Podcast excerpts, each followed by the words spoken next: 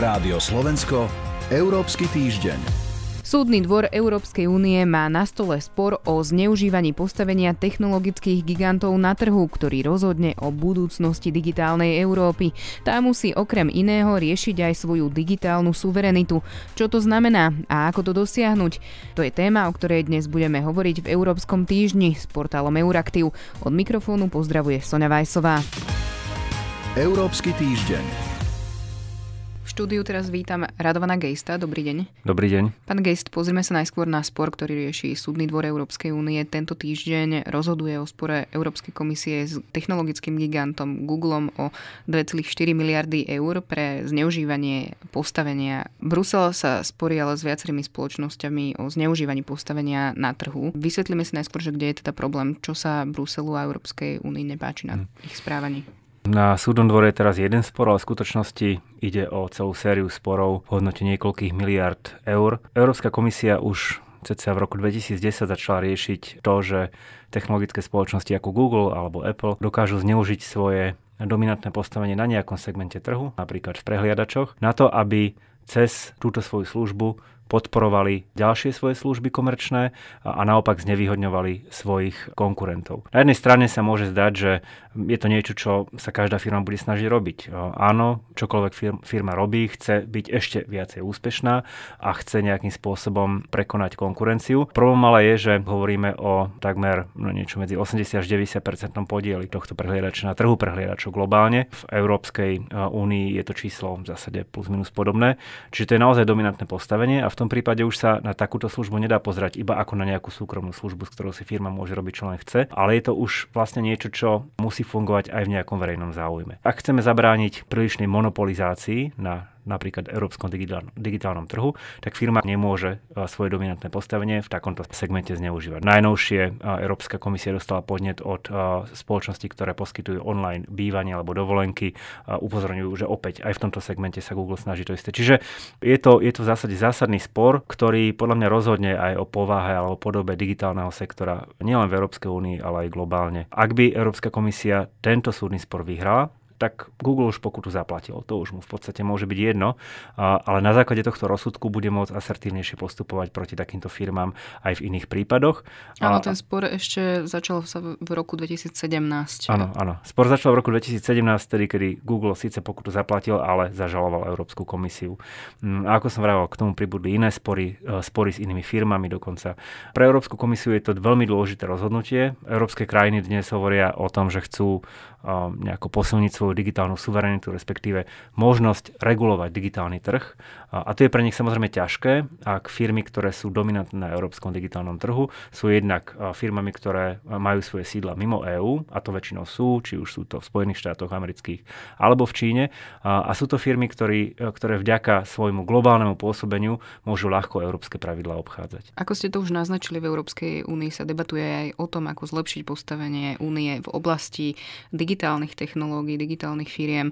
Tento týždeň, taká možno zaujímavosť, si napríklad portál Deutsche Welle všimol, že na európskej pôde neexistuje firma, ktorá by poskytovala tzv. cloudové riešenia, teda akési virtuálne úložisko. Akú suverenitu Európska únia má v tých dátových technológiách? Dnes nemá prakticky žiadnu, pretože jednak služby zberu dát, služby ukladania dát, služby súvisiace so spracovaním dát a ich predávania tretím stranám. To všetko dnes zabezpečujú americké a do istej miery aj čínske firmy.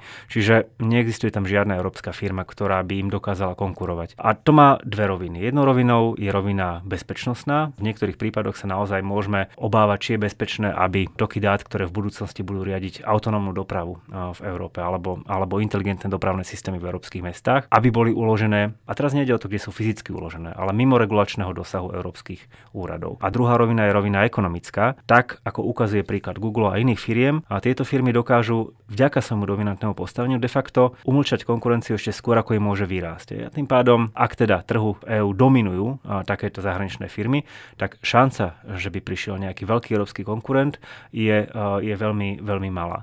Dnes sa hovorí o tom, že Nemecko chce spustiť iniciatívu na vytvorenie európskeho cloudového riešenia alebo proste cloudovej služby. Takzvaná Gaia X X. Gaia X, ktorá by bola situovaná v Európe, splňala by európske pravidlá, na ktorú by mali európske inštitúcie alebo národné inštitúcie európskych krajín väčší dosah. Ale opäť, ak má akákoľvek služba byť udržateľná, musí byť komerčne úspešná. Ak má byť komerčne úspešná, musí sa vyrovnať s tým, že dnes na tom trhu dominujú iné firmy a to sú, je to niekoľko firm zo Spojených štátov amerických a z Číny. Hovorí sa v tejto súvislosti aj o technologických špiónoch? Hovorí sa o dvoch druhoch rizík. Jedno súvisí s tým, že týka sa samozrejme najmä čínskych firiem, že pri takýchto typoch firiem je niekedy ťažšie oddeliť, čo je komerčný záujem firmy a čo je povedzme nejaký mocenský záujem štátu, v ktorom firma sídli. Čína je autoritárskym režimom. Tento režim môže vytvárať nátlak, účinný nátlak na firmu, napríklad ako je Huawei alebo iné čínske firmy, ktoré pracujú či už s dátami z Európskej únie, alebo dodávajú nejakú kritickú infraštruktúru pre digitálny sektor. Môžu takto získavať citlivé údaje bezpečnostného charakteru, ale aj ekonomického charakteru z Európy. Ale akákoľvek firma, teda nielen čínska, ale ano. teda aj tie americké spoločnosti tak. majú k tomu potom prístup. A to je tá druhá rovina. O tom sa začalo hovoriť najmä v súvislosti s informáciami o tom, aké množstvo dát vôbec zbierajú americké firmy a ako ich poskytujú. Keďže Európska únia na nich nemá reálny regulačný dosah, tak môže hroziť, že tieto dáta budú poskytnuté napríklad konkurentom európskych firiem. A tu už hovoríme o širokom spektre sektorov.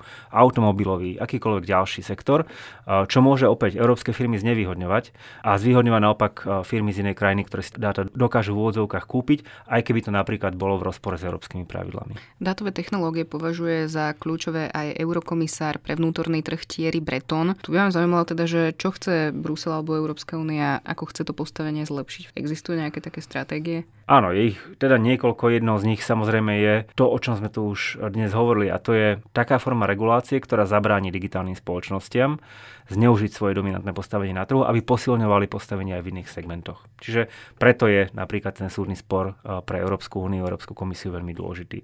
Druhou stratégiou je podpora európskych digitálnych firiem a tam môže mať rôznu podobu. No, môžu to byť nejaké formy verejno-súkromných partnerstiev, ale môže to byť aj skutočné zjednotenie európskeho digitálneho trhu, na ktorom stále ešte existuje viacero bariér, ktoré de facto neumožňujú firmám, ja neviem, zo Slovenska voľne podnikať kdekoľvek inde v Európskej únii neumožňujú do takej miery, ako môže firma z Arizony voľne podnikať kdekoľvek v Spojených štátoch amerických. Čiže odstranenie týchto bariér, cieľná podpora európskemu digitálnemu sektoru, vytvorenie podmienok napríklad na to, aby takéto firmy dokázali získavať kapitál, či už sa bavíme o startupoch alebo už o existujúcich firmách, ktoré chcú rásť, vytvorenie podmienok na to, aby dokázali prenikať na iné trhy v rámci Európskej únie, iné, iné národné trhy. To všetko môže pomôcť európskemu digitálnemu sektoru. No a potom je tu, je tu tretia oblasť a to je účinné presadzovanie existujúcich európskych pravidel a noriem. Ak máme normy, ktoré zabezpečujú ochranu osobných údajov, tak Európska únia hľadá spôsob, ako ich zabezpečiť aj vo vzťahu k firmám, ktoré, sú nie, ktoré nie sú európske, ktoré napríklad dáta skladujú niekde mimo Európsku úniu. Štúdiu dnes bol Radovan Geist z portálu Euraktiv. Ďakujem, že ste dnes prišli. Ďakujem, do počutia. Európsky týždeň je na konci. Pripravili ho Sonja Vajsová a portál Euraktiv. Európsky týždeň.